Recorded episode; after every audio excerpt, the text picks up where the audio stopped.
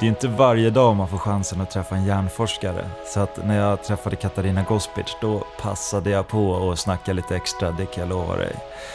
Och det här har jag klippt ihop till ett bonusavsnitt nu. Riktigt bra material.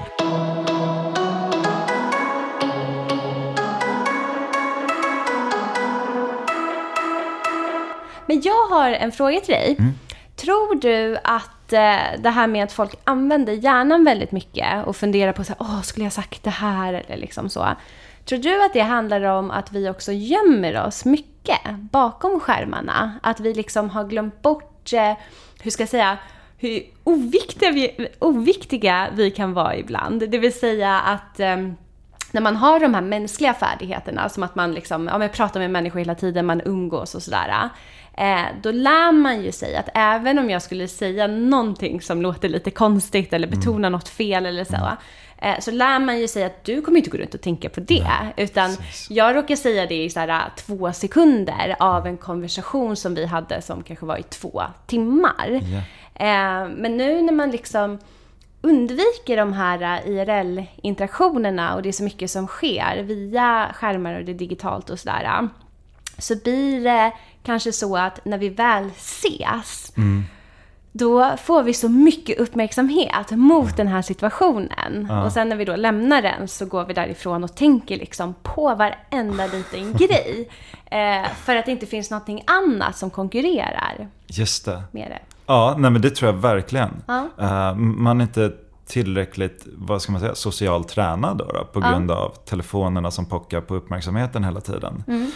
Så att det tar en mycket större energi i huvudet, eller stor del av huvudet när vi väl får ett socialt möte. Precis. Det tror jag absolut. Och också tror jag att, precis som du säger med mobilen, att mobilen kan ta på vår närvaro, den stjäl närvaro från oss. Om vi inte är helt närvarande i en situation med en person, då kommer vi också kunna hända saker som vi inte snappar upp direkt eller agerar på direkt. Och därför börjar man grubbla på det sen. Men vänta, jag borde ju sagt så när den personen sa så. Men om man är fullt närvarande här och nu, då kommer jag ju direkt kunna rädda det. Om du säger någonting som jag tycker låter olämpligt eller någonting, då kan jag, men hur menar du med det? Istället för att jag ska komma på det om 2 timmar. Just det. Och så slipper man den ångesten. Ja. Så att vara närvarande i det sociala samspelet. Just det. Kommer nog rädda en del. Det tror jag. Får jag ställa en till fråga? Ja. Så bara, nu är det Katarina som intervjuar Niklas. Ja, jag tycker det är jättekul.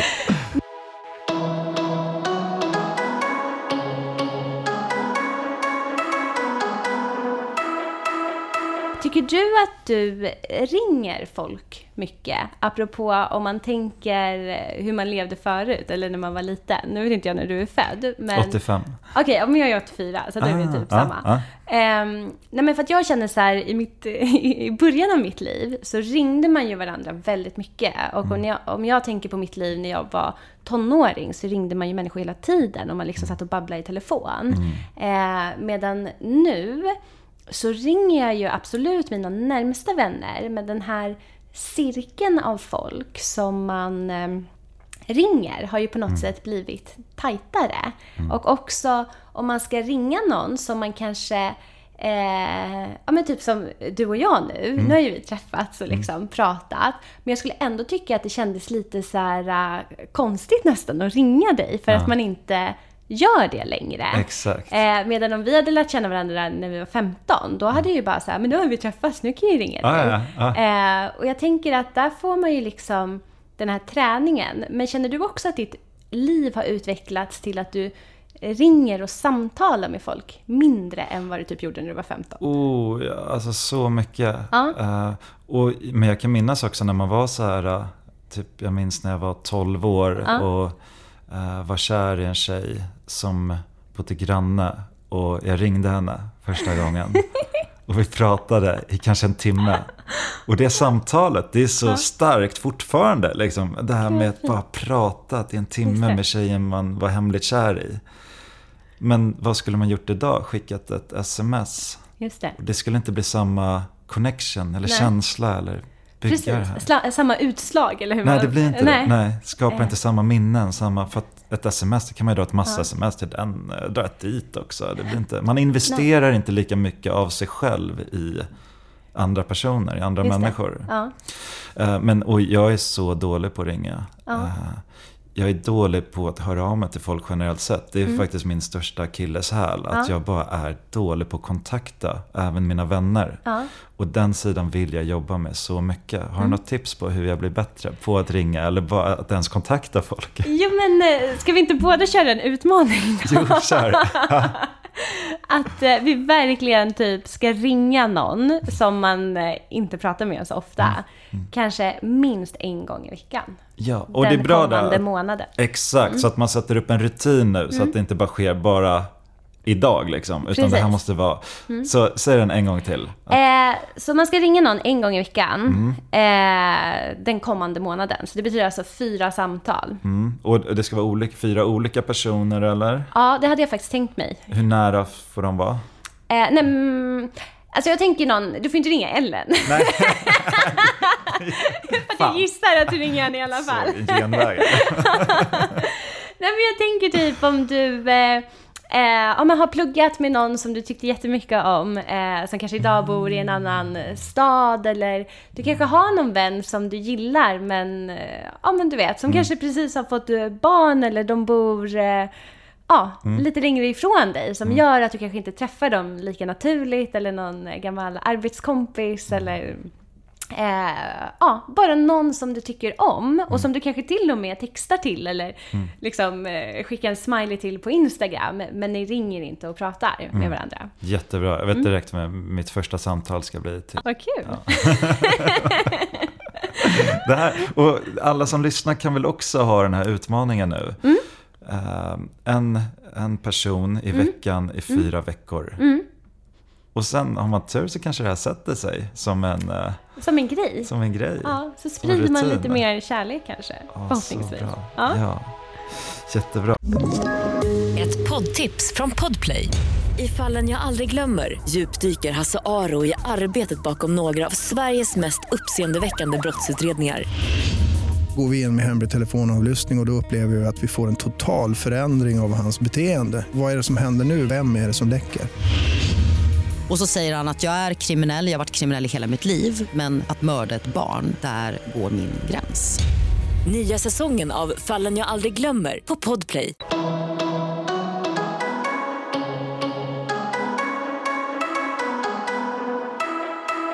Om man pratar meditation, att man klassiskt också kan tänka så här...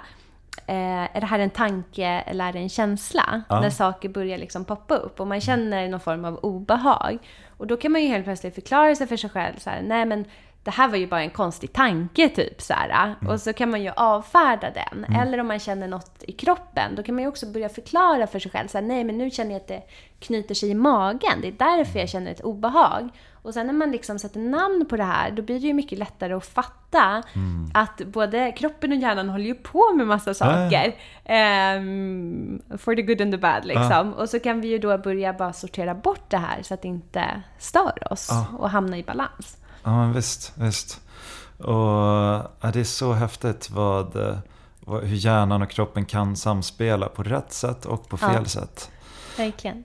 Jag gjorde en ganska intressant grej förra veckan, så sprang jag en mil i ett lopp för första gången. Jag hade sprungit en mil på det sättet förut. Jag sprang 9 kilometer som längst i mitt liv. Aha, wow. Men nu sprang jag en mil, ganska otränad när det gäller att springa. Jag springer inte så mycket. Nej.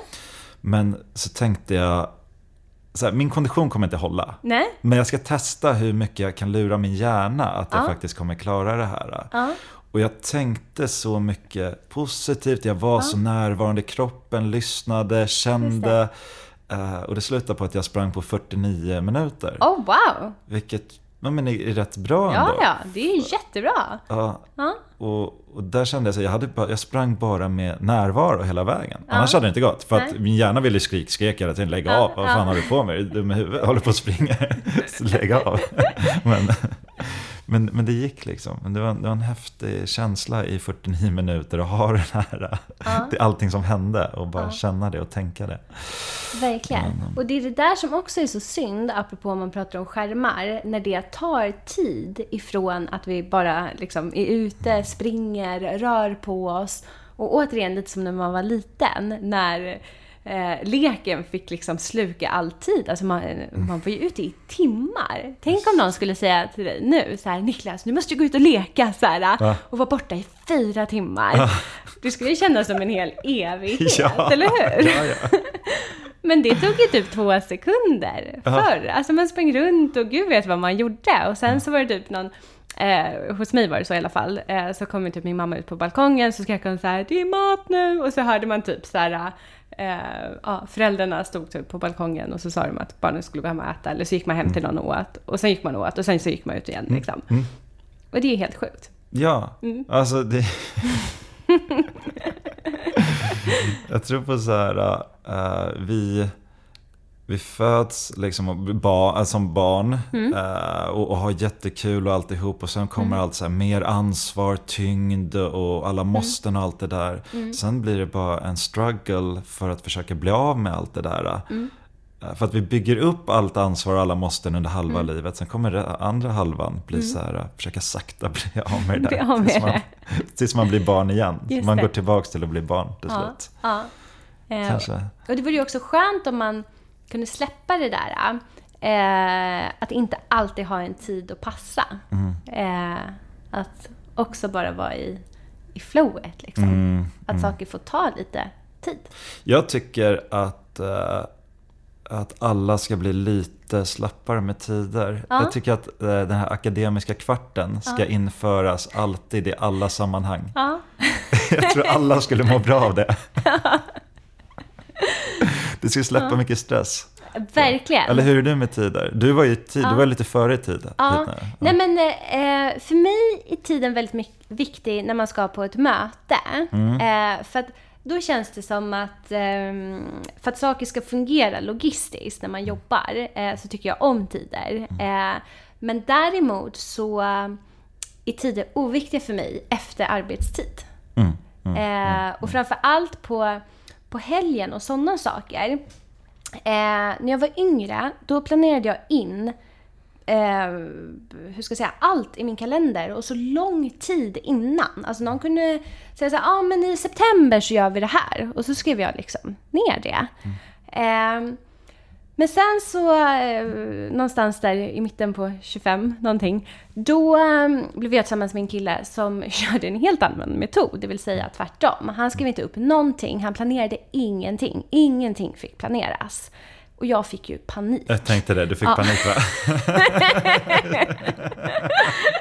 Och blev så här, oh my god. Nu är jag liksom också så, förutom mitt jobb. Självklart så planerar jag in liksom möten och föreläsningar och sådana saker. Men när det gäller liksom min fritid, så försöker jag att planera så lite som möjligt. Och när jag började med den här metoden då för länge sedan, så trodde jag så här: men jag kommer ju inte kunna göra någonting. Jag kommer missa precis allt och ingenting kommer hända i mitt liv. Och jag bara såg hela min liksom blanka kalender framför mig. Liksom, att det skulle bara vara blankt. Men så blev det ju inte. Nej. Utan jag blev ju istället öppen för det här. Ja, men kan du imorgon? Jag bara, men jag kan imorgon. Och så gjorde man liksom det här spontana. Så att nu, så självklart så kan jag liksom planera in om det är någon som fyller år. Så här, jag fyller 30 eller 40 eller du vet, sådana saker. Lite större grejer liksom. Men annars så tycker jag att det är väldigt skönt att ha det så blankt som möjligt. Så att man verkligen kan göra det man känner för. För att jag vet ju inte vad jag vill göra på lördag. Nej. Det kanske liksom spöregnar. Då kanske jag vill ligga liksom och bara kolla på en film under ett täcke och äta glass. Medan om det är som en sån här fin dag som det är idag, då vill jag ju bara vara ute. och liksom springa och göra. Alltså det är helt olika grejer som man känner för liksom. Ja, jättebra grej. Alltså jag älskar det där. Jag har lite liknande resa som dig också. Från att ha planerat in varenda kvart i princip till att försöka planera så lite som möjligt och ta det på uppstuds. Ja, men precis. Helt enkelt. Ja. Det är ett skönt sätt att leva. Ja, men det har verkligen förändrat mig jättemycket. För att förut så var jag mer så här panikig och stressad liksom. Och så känner inte jag nu liksom. Nej, samma sätt. Men nu har du alltid naturen till. Precis. Och du trivs med att inte göra någonting också. Ja. Så det kan bara vara bra ju. Ja. Precis.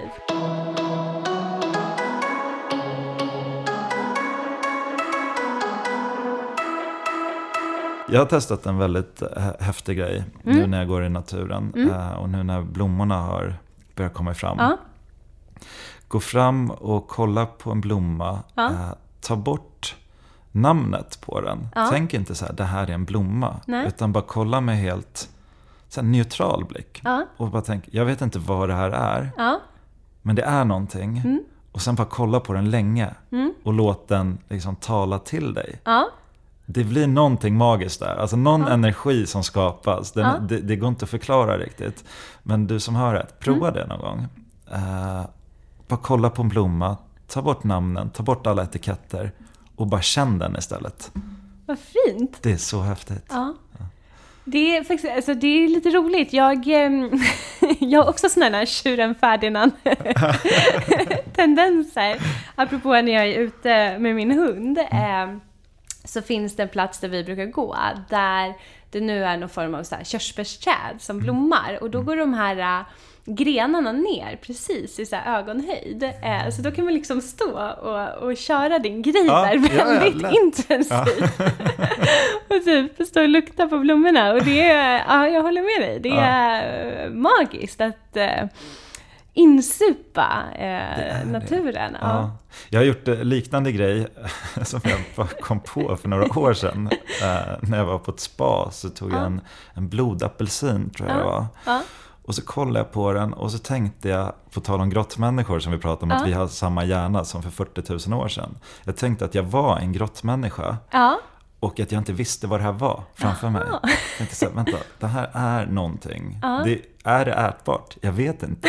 Så här, dofta lite på den, slicka lite på den. Och bara, men jag vågar ta en tugga. Jag gör det, jag testar. Och bara, wow, vad den smakade häftigt. Så här, det spelar ingen roll, dör jag av det här och det är giftigt nu. Det spelar ingen roll, för det är så häftig smak.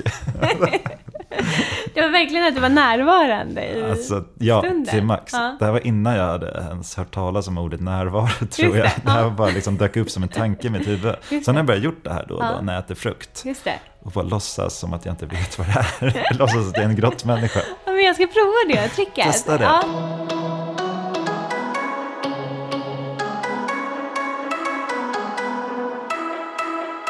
Var det 5 behov som du nämnde?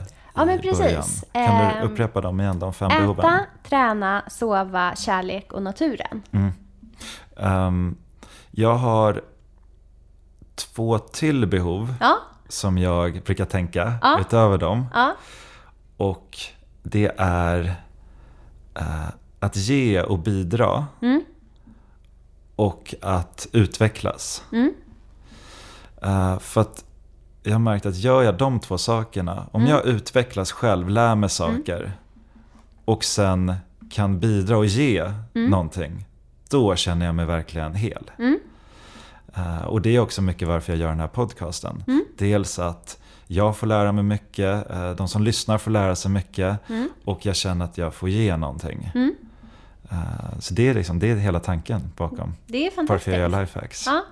Men det är jättebra och man vet ju det apropå kärlek att gör man något snällt mot någon annan människa så sprider sig det också. Och då blir det ju att vi liksom, hur ska jag säga, får den här rosa skimrande världen istället för allt det här svarta som pågår liksom, att det blir lite bättre och lite trevligare. Ja. Man går runt med rosa, skimriga brillor istället för svarta, mörka. Precis, jag råkade ha blå, men... Ja, du kör blå, men det är också fint. Så, ja, de är så här lite shadade blå. Ja. Så om inte himlen är blå så kommer du skapa en blå himmel med dem. Lifehack.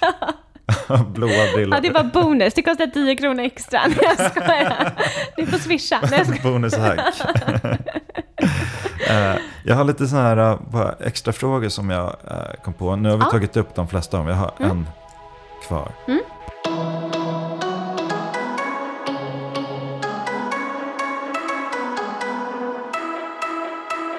Vad har du för favoritsignalsubstans? Kan man säga så? Oj! Ofta så brukar jag tänka i termer av favoritstruktur, för det har jag ju haft. Men jag skulle säga... det är en riktigt svår fråga. Ja. Oxytocin är ju väldigt härlig. Det är min favorit. Är det så? Ja. För den får mig när man kramas. Ja. Alltså mycket det här kärlek, empati och... Precis. Ja. Alltså jag brukar egentligen tänka på den som att den handlar om livet. Mm. För att det är den som sätter igång förlossning. Mm. Det är den som är med, som gör att man kan amma. Mm. Och sen precis där som du säger, med empati, knyta an till barnet. Och sen för det är väl liksom... det när barnet ser sin mor och känner den här starka kärleken, och tvärt och vice versa, så är väl det oxytocin som bara flödar. Ja, men precis. Det är oxytocin och sen dopamin som är med. Ja, och de hänger ihop också, så att de kan boosta varandra. Mm. Och sen så, som du säger, det frisätts ju vid liksom kärlek. Alltså både romantisk kärlek, liksom när man pussas, har sex, hela den grejen. Men också vid massage och kramar och så här. Så att det känns ju som ett himla positivt ämne. Liksom. Ja, vet du vad som en häftig grej som jag brukar göra?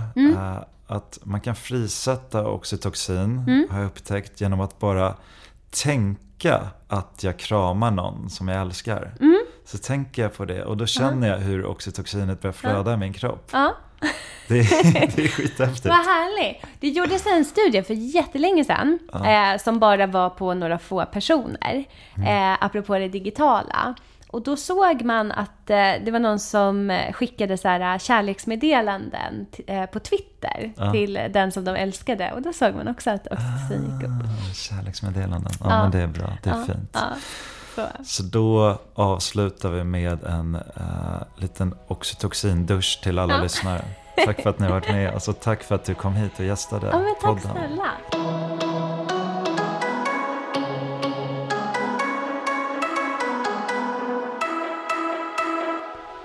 Tack för att du lyssnade på bonusavsnittet om hjärnan. Nästa vecka, då är det dags igen, och då har vi ett nytt tema på gång. Det här, det är nog mitt favorittema. Jag kommer inte avslöja än vad det är för tema. Men om du inte har gjort det redan, så tryck på knappen prenumerera. Vi hörs snart igen.